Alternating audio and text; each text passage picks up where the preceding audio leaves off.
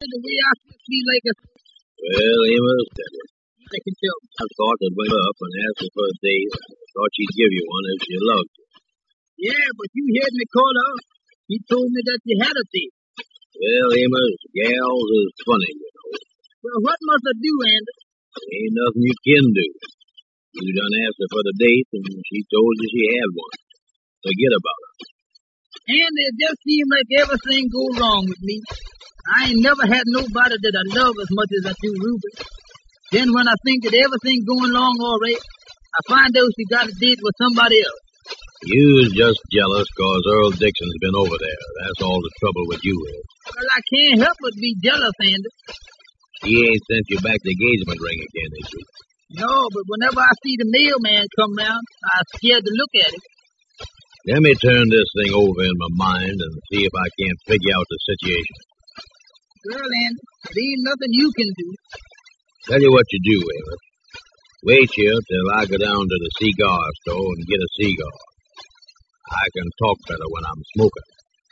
I'll be back here in about three or four minutes. All right, you go ahead. I'll wait here. Don't be gone long, though, Andy. I'll be back in two, three minutes. You just sit here and I'll see you when I get back. All right. Mm-mm. I ain't never felt like this before. I don't know what to do. I believe I call on the telephone. Yeah, that's just what I'm going to do. I'm going to dial that number. Mm-mm. I crazy about that girl. I don't know what to tell her though when I get her. Yeah, here come Earl Dixon now. I better hang up this telephone till he get away. That's the thing I gonna do right now. Well, well, hello, Amos. How is tricks, kid? Oh, everything about the same. How's business with the Fresh Air Taxi Cab Company? Oh, business is all right.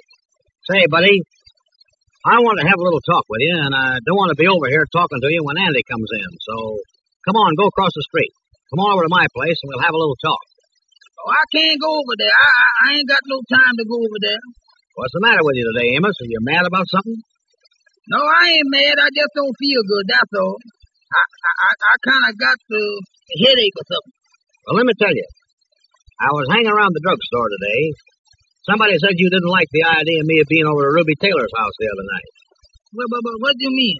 You remember the other night when you had that date with Ruby? And before you got there, I happened to be passing her house. I saw her sitting on the front porch, so I went up. Mm-hmm. And after I got there, you come by. You remember the night. I remember the night all right. Well, they tell me that you didn't like it. Well, to tell you the truth, I wasn't crazy about it. Well, listen, buddy. Me and you have been pretty good friends, but I just want to tip you off. I go where I want to, when I want to, and it ain't nobody's business. I hear you. I just want to tip you off that if I want to go over to see Ruby, I'll go over there. Mm-hmm. Well, let me tip you off too while you doing all this here tipping stuff down here. Let me tip you off. What do you mean? That's what I'm gonna explain to you. When I have a date over there, I don't want you messing around over there. You hear what I say? You ain't trying to tell me what I'm supposed to do, are you? I don't care what, what, what- what you do, but I just telling you what not to do. That's the main thing that I'm explaining to you right now. I, I just telling you what not to do. Now, now just listen to that, will you? Yeah, well, say, listen. Let me tell you something now. But wait a minute. Go ahead now. Just, just calm down. I ain't running nowhere. Don't, don't go so fast. Now, just wait a minute.